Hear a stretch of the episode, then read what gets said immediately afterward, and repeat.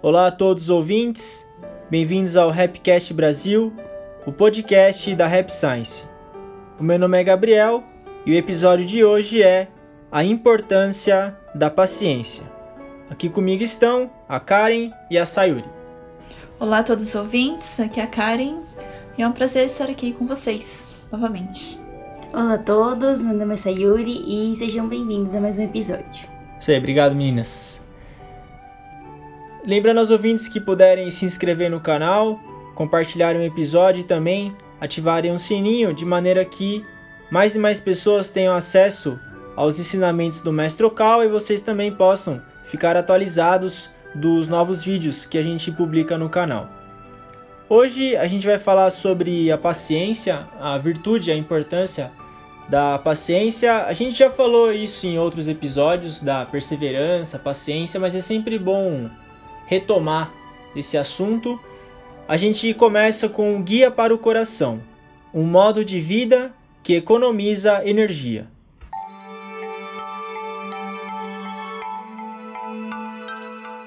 Quando você está lutando apressadamente para o seu desenvolvimento, contrariando as suas expectativas, o vento da oposição pode começar a soprar com mais força.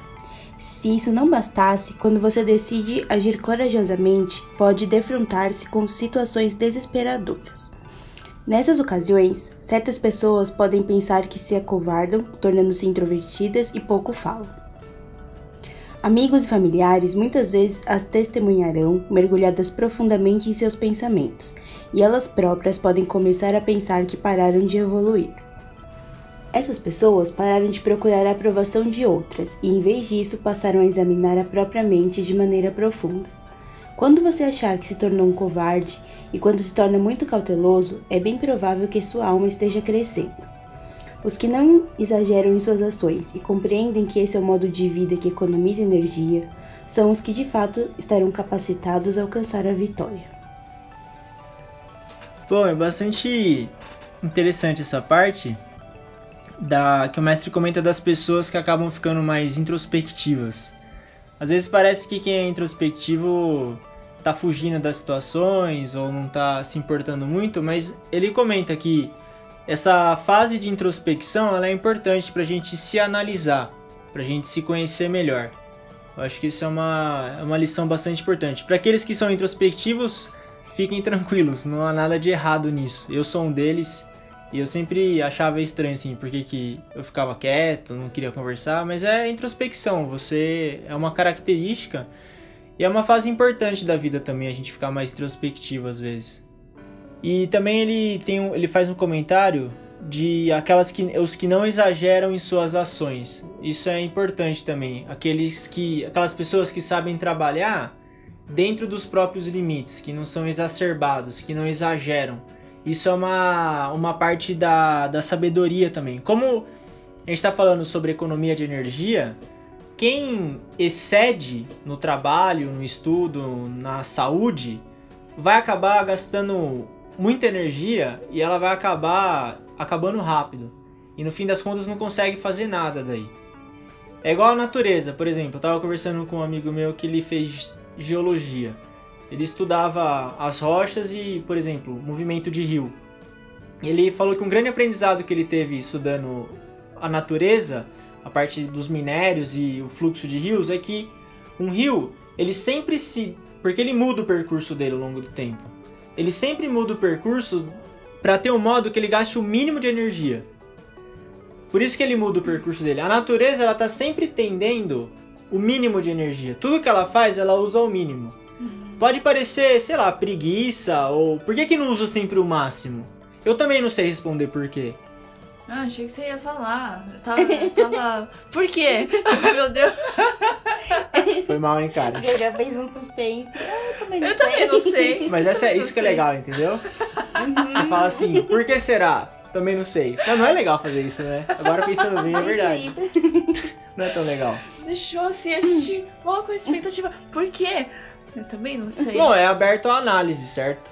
Tá bom. O motivo. Mas assim, o fato é, a natureza sempre usa o mínimo de energia. E eu, eu, eu sempre busco aprender com a natureza, porque ela é muito sábia. na nossa vida, talvez a gente também tenha que buscar o mínimo de energia e continuar fazendo. Porque então, na natureza não tem desperdício. Né? Isso, isso. Não tem. Ela sempre busca o mínimo e sem desperdício. É o equilíbrio, né?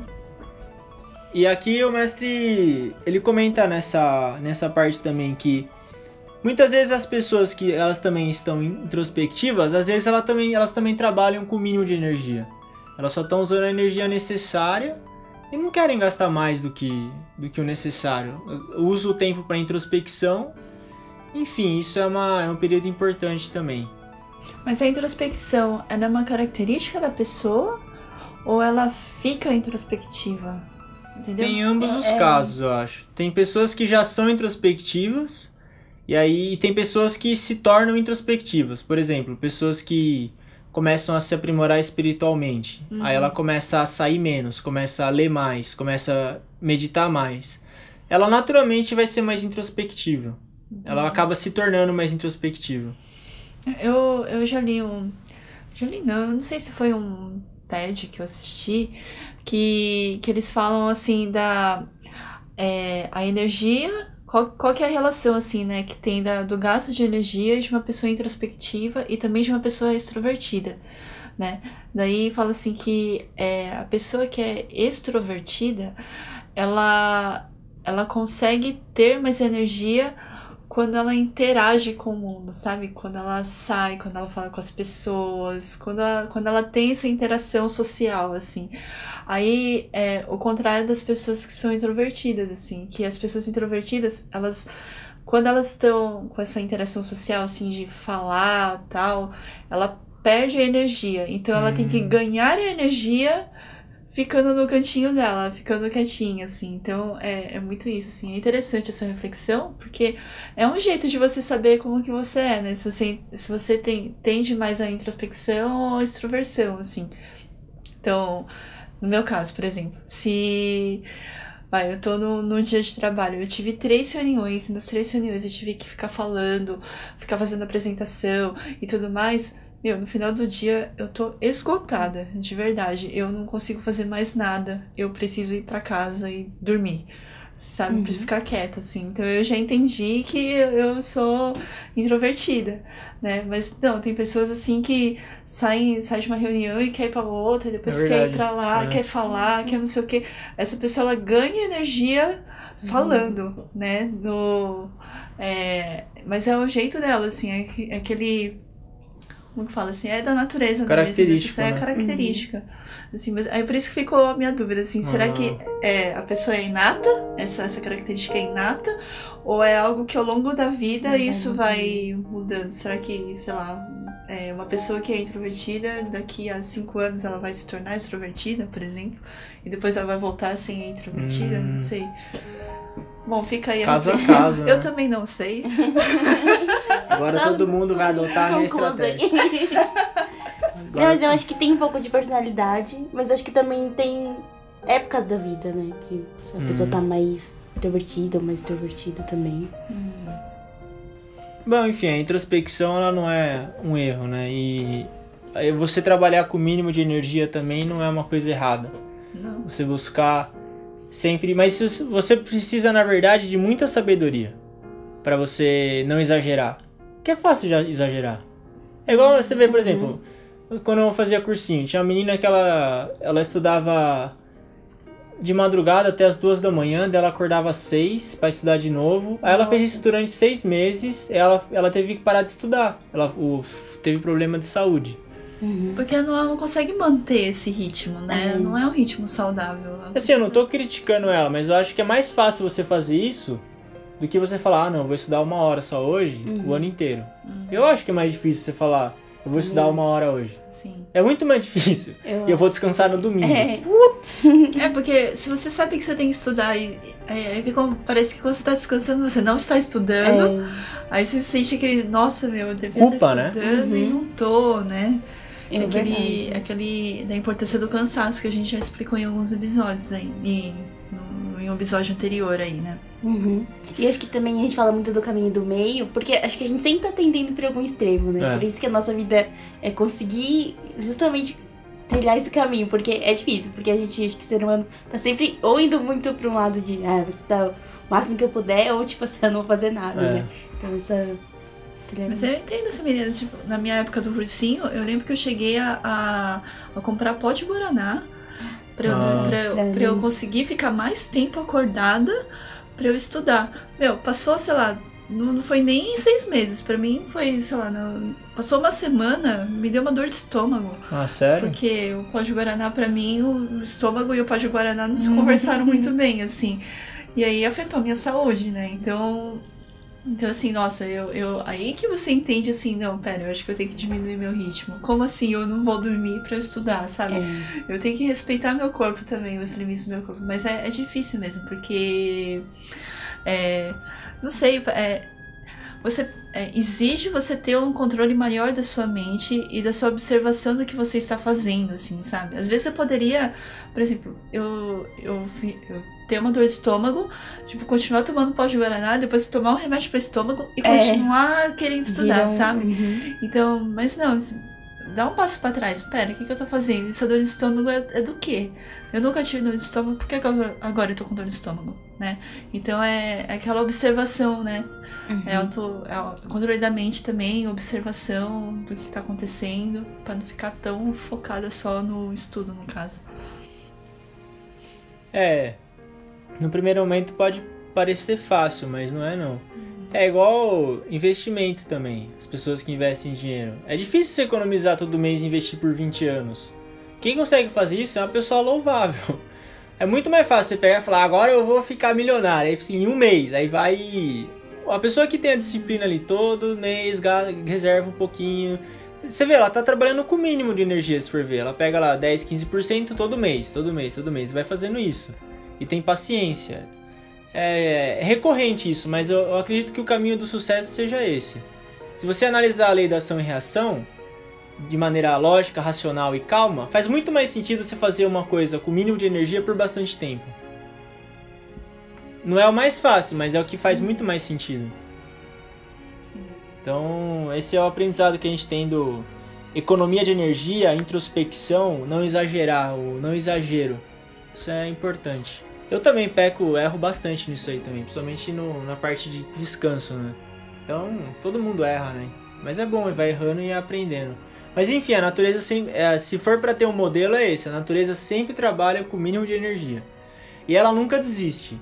Ela tem um es- uma- um estresse que ela recebe, ela absorve aquilo, ela muda alguma coisa. Ela sempre vai fazendo isso. Ela- mas ela sempre tende a voltar para o mínimo de energia. Ligação química é assim também. Por que, que o hidrogênio, o hidrogênio e o oxigênio, por exemplo, eles estão no alto nível energético? Para que, que eles fazem uma ligação covalente? Para ter o mínimo de energia. Os elementos químicos se conectam para baixar a energia, não é para aumentar. Sem eles desconectados, eles têm uma energia muito alta, então eles ficam reativos. Uhum. Aí um liga com o outro, a, o- a energia deles baixa. Aí eles ficam estáveis, aí continua. Mas é isso, né? É, é quando, quando isso acontece, a chance de você ficar estável com você, tipo, mais tempo, assim, é maior, É. né? É, a- o princípio de ligação química é esse, é estabilidade energética, não é reatividade. Uhum. Isso aí é uma coisa que tem na natureza, a gente só aprende, né? Eu não sei porquê também, de novo. Hoje eu tô no modo no só sei o que só sei que nada sei. Tá jogando aí. Hoje já saiu e explica. Eu não. Karen. Nossa, eu posso falar uma frase? Peraí. Pode, Que nós você, aqui. Você, você falou do eu só sei que nada sei. Não, peraí. Eu vi um. Eu até tirei foto desse, dessa palestra aqui, peraí. Um momento, por favor. o aumento do conhecimento é como uma esfera dilatando-se no espaço. Quanto maior a nossa compreensão, maior o nosso contato com o desconhecido. Então, quanto. Nossa. Aí você falou, quanto mais eu sei, eu sei que nada sei. Falei, mas é isso. Não é Bem profundo, observado, né? bem observado, Sim. bem observado. É isso aí. Bom, então vou continuar aumentando minha compreensão pra me convencer que eu não sei de nada mesmo. É isso aí, a gente vai pro segundo tópico que é Seja flexível como um bambu.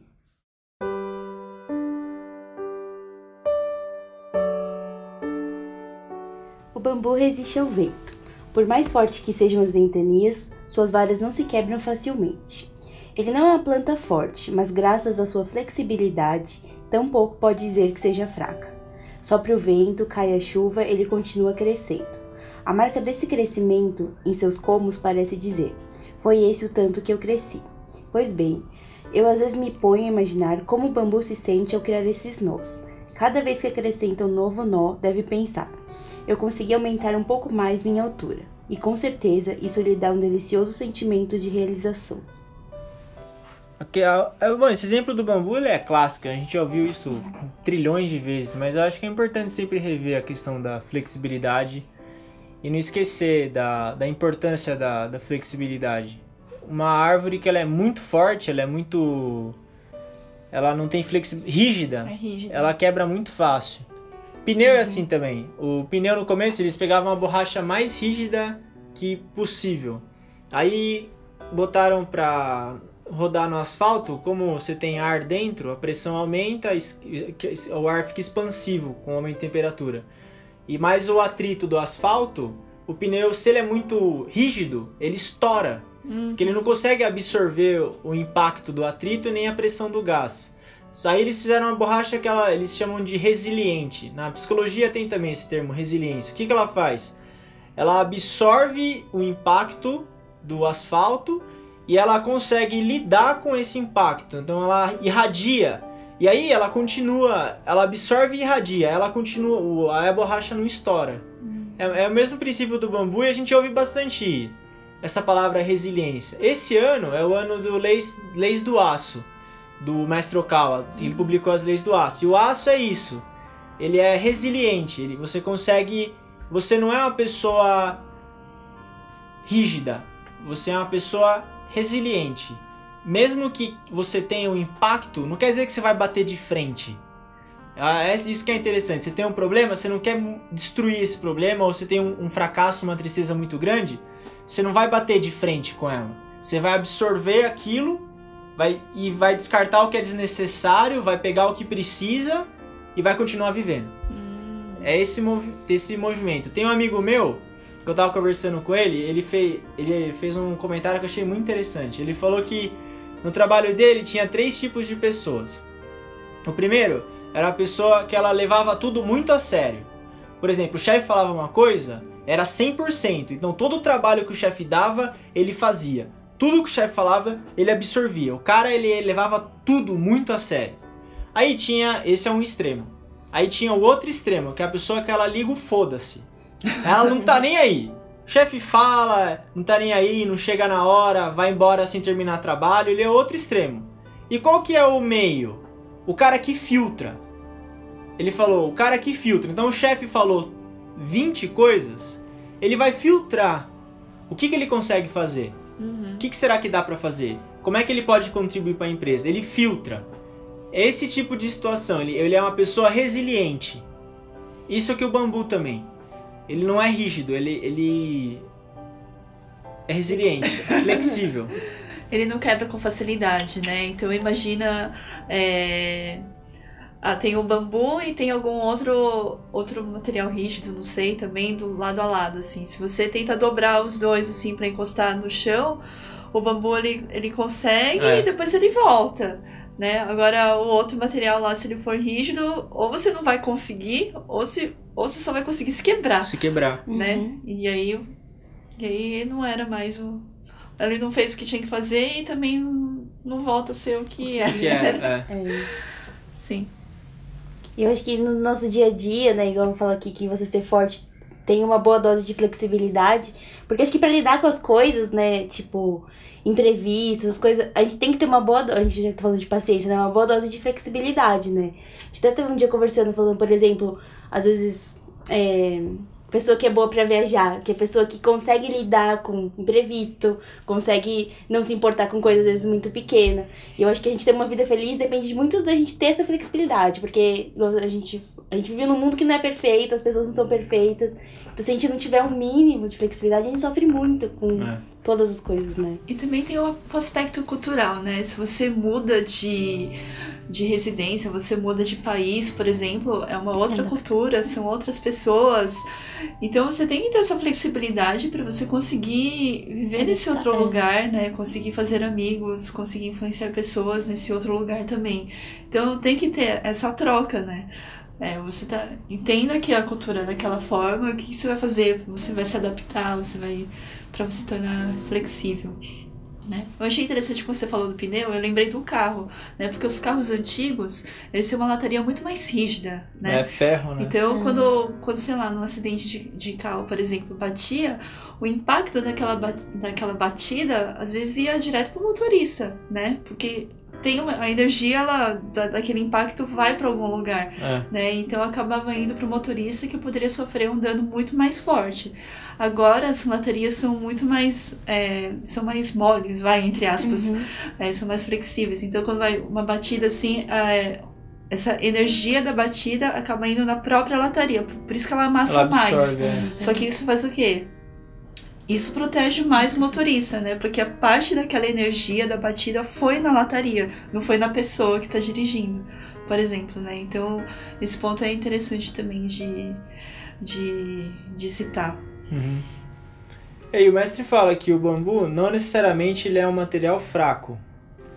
Ele é flexível. É diferente você ser fraco e você ser flexível. Tem um, Uhum. é, é tênue um- uma diferença da outra.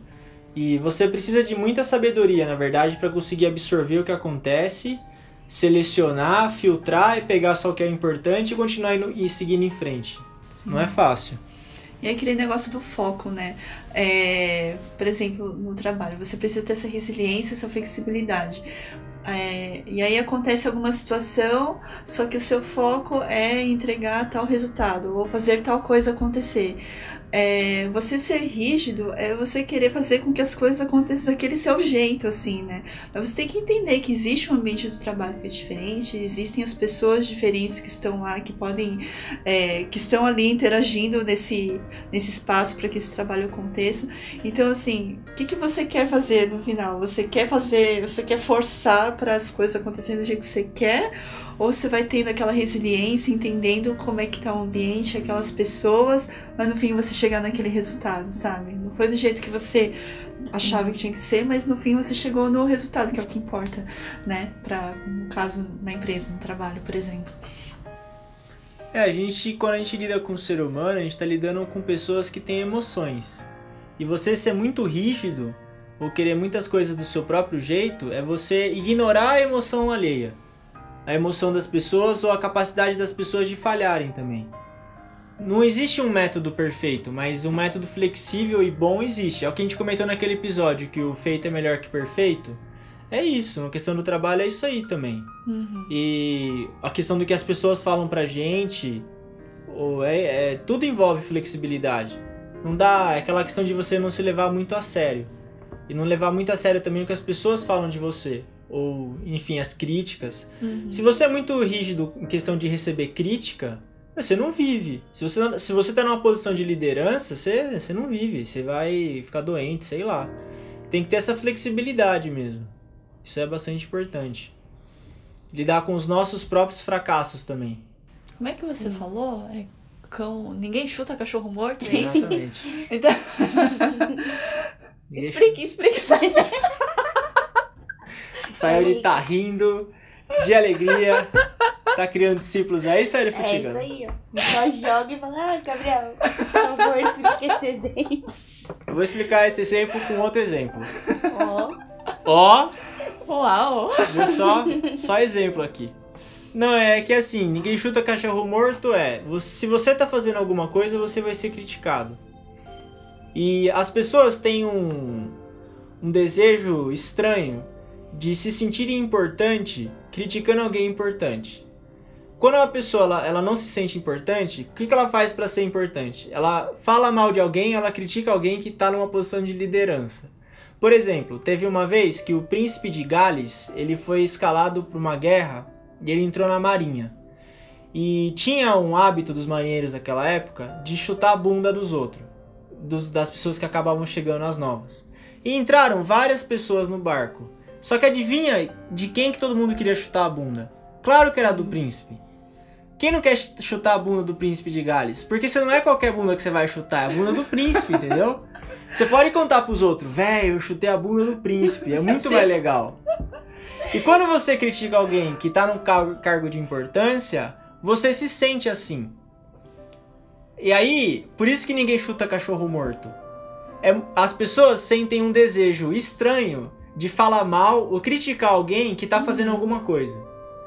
É isso. Às vezes você nem tá tão errado no que você tá fazendo. Só que a pessoa que ela é frustrada, que o mundo tá cheio, ela às vezes, ela, infelizmente, ela vai sentir prazer em falar mal de você ou humilhar você na frente dos outros ou te prejudicar de algum jeito. Porque você tá fazendo alguma coisa.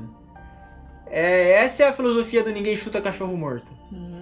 Não é que quem tá na, no cargo de liderança, de liderança tá sempre certo.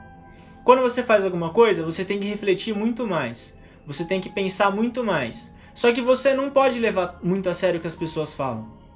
Porque senão. Porque você é, o, é a bunda que todo mundo vai querer chutar.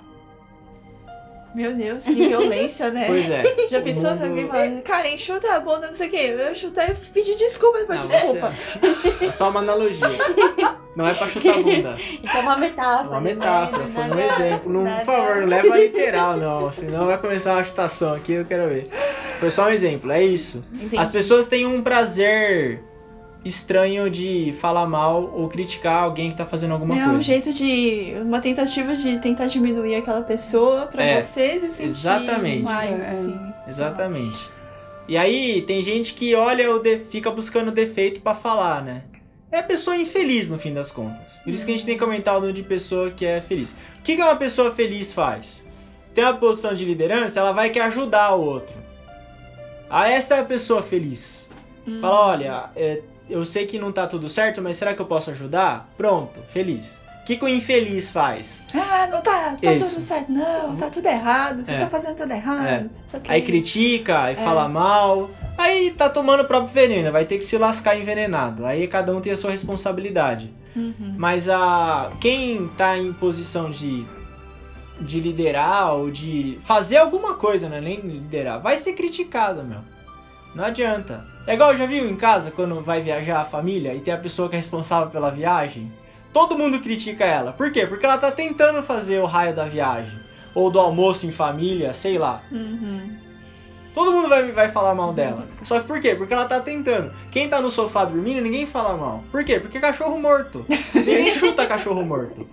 O cachorro tá vivo, vai uhum. ser chutado. Não adianta. Eu lembro quando eu, eu, tava, eu liderava o time de rugby na faculdade, Todo mundo falava mal de mim. Todo mundo criticava o que eu fazia. Por quê? Porque eu tava fazendo alguma coisa. Onde que ia colocar o campo, se o feminino ia treinar com o masculino, qual bola ia comprar. Claro, a gente tentava chegar num consenso, mas claro que você vai ser criticado. Uhum. Não adianta. Tem que acostumar, meu. Sim, sim. Ou vira cachorro morto, aí ninguém vai chutar. né?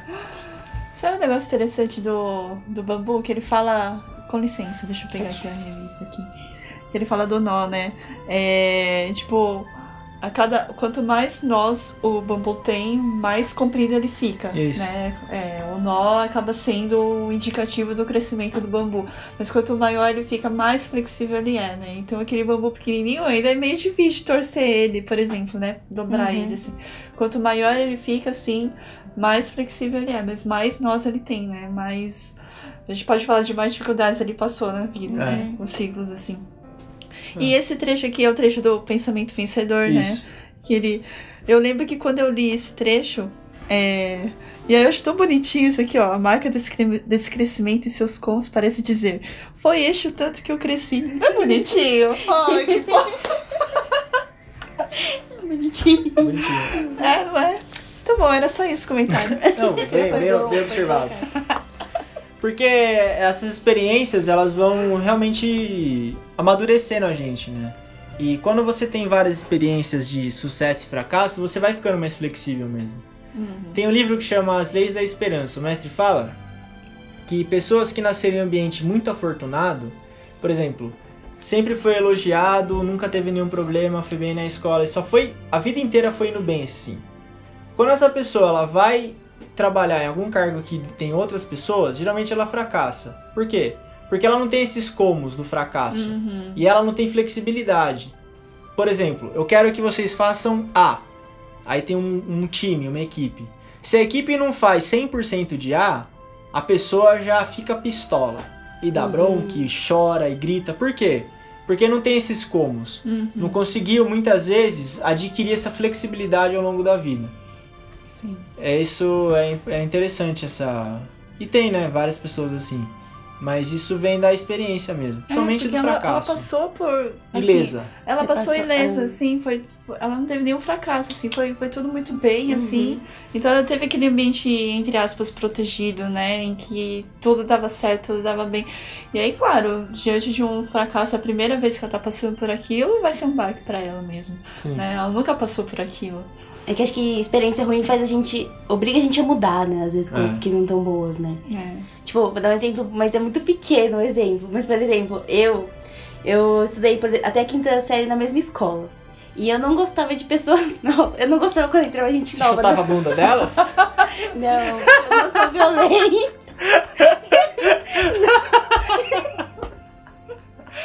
Gente, Saiu de futebol, que é isso? Só não gostava. Quando entrava gente nova na turma, não gostava. Não gostava quando entrava gente nova e eu não gostava muito de conversar com pessoa que eu não conhecia. Então, assim, sempre queria manter as mesmas amizades, não queria que Mínimo de energia. É. Isso assim, até a quinta série. Aí, depois da quinta, acho que até o terceiro, por diversas razões, eu mudei muito de escola. Tipo assim, acho Ah, que nossa. mais de sete vezes, sei lá. Praticamente cada ano eu tava numa escola diferente. E aí, o negócio virou, né? Porque aí todo ano eu era pessoa nova. E eu, e eu que não gostava de pessoa nova, todo ano era Nossa. pessoa nova. E, todo, e aí você entra na escola, você tem que conversar com as pessoas que você não conhece, pra você Uhum. fazer novas amizades. Então, assim, no- quando eu tava vivendo, eu achava muito ruim, mas depois eu achei muito bom, porque eu achei que mudou a pessoa que eu seria se eu tivesse continuado na minha escola até o Aham. terceiro. Então, eu acho que. é a vida que É. chega assim: vou fazer essa menina mudar mudar, de escola todo ano. Vai ver se não vai gostar de pessoa, não. Mas acho que ajuda a gente a criar mais. abrir a mente, né? Sim. Tinha mais flexibilidade mesmo. Mas enfim, era isso. O caderno de exercício da sua vida tava lá, mudar de escola todo ano. É. Conversar com pessoas Vou, diferentes. vou começar, vou começar minha vida assim, não gostando de pessoas novas, mas aqui vai começar. O negócio vai virar. O negócio vai virar. Como o próprio Sayuri disse, o negócio vai virar. Aí o negócio virou. Mas que interessante que você vê isso como um aprendizado, né? Sim. Legal. No final foi melhor, assim, pra Hum. mim, né? Eu acho que o que eu aprendi de diferente, né? Eu tive que. Né, porque você aprende muito conhecendo outras pessoas, né? Sim. Estando em outras situações. Era muito confortável estar na situação que eu tava. Então, quando te tira um pouco da zona de conforto, faz você, de uma certa forma, melhorar, né? Uhum. Isso não é pequeno não, Sai. Isso aí é uma boa experiência. Obrigado por compartilhar. E foi legal que isso aconteceu com você mais nova, né? É. Você ainda tava lá, amadurecendo, tava na, fra- na fase de crescimento, entendendo a vida, assim. Uhum. É que não é fácil, né? Não precisa né, acontecer isso nessa fase, quando a gente é mais novo, porque a gente não tem muita experiência, né? É, é verdade. Eu lembro quando eu tava na facu também, eu... tinha um pessoal que, por exemplo, entra no primeiro ano. Aí eles, eles foram o mesmo grupo o tempo todo da faculdade, assim. Eles faziam tudo junto. Aí eu, como reprovava muito, era um largado, né? Cada hora eu tava com um tipo de pessoa. né? No laboratório com os, com os bichos que tinha. Aí. Isso, mas no final a mesma coisa que a Sá. Foi bom pra mim, porque eu conheci vários tipos de pessoa. Não, não é bom reprovar, não. Tem que estudar certinho e passar em tudo. Mas ter conhecido pessoas diferentes é interessante Faz mesmo. isso, Você né? sai da zona de conforto. Uhum. Vamos pro terceiro tópico que é os ciclos da vida.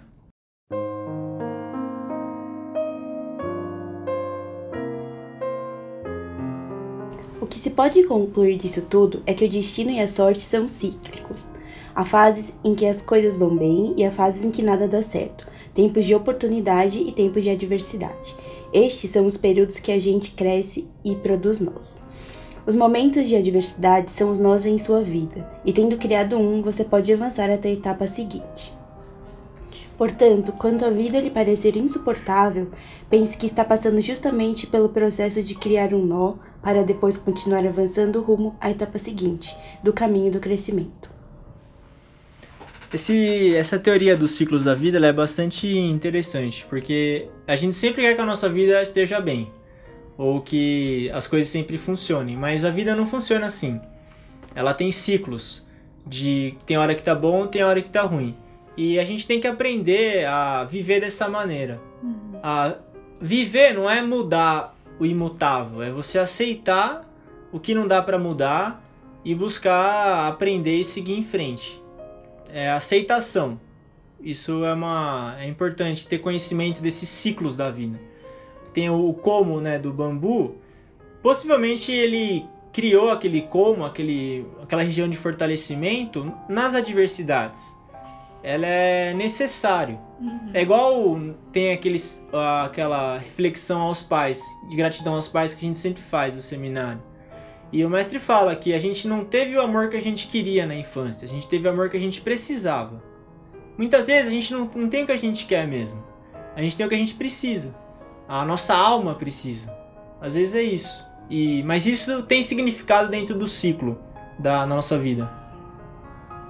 Mas senão não ia ter graça, né?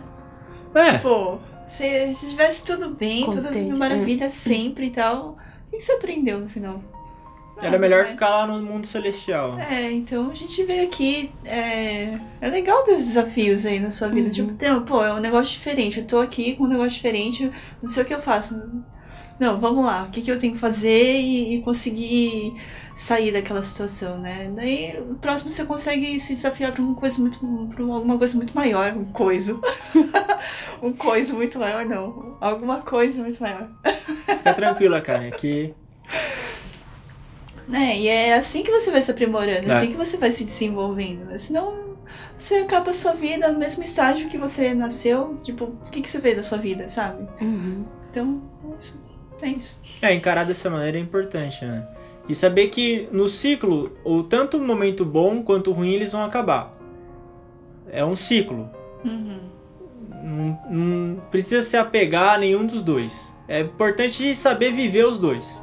Saber viver na adversidade, mas saber viver na felicidade também. Porque a tendência de quem vive na adversidade é não aceitar quando tá tudo bem. É o que o mestre fala, se apegar demais ao inverno. Fica muito apegado ao inverno e não acredita que coisas boas podem acontecer.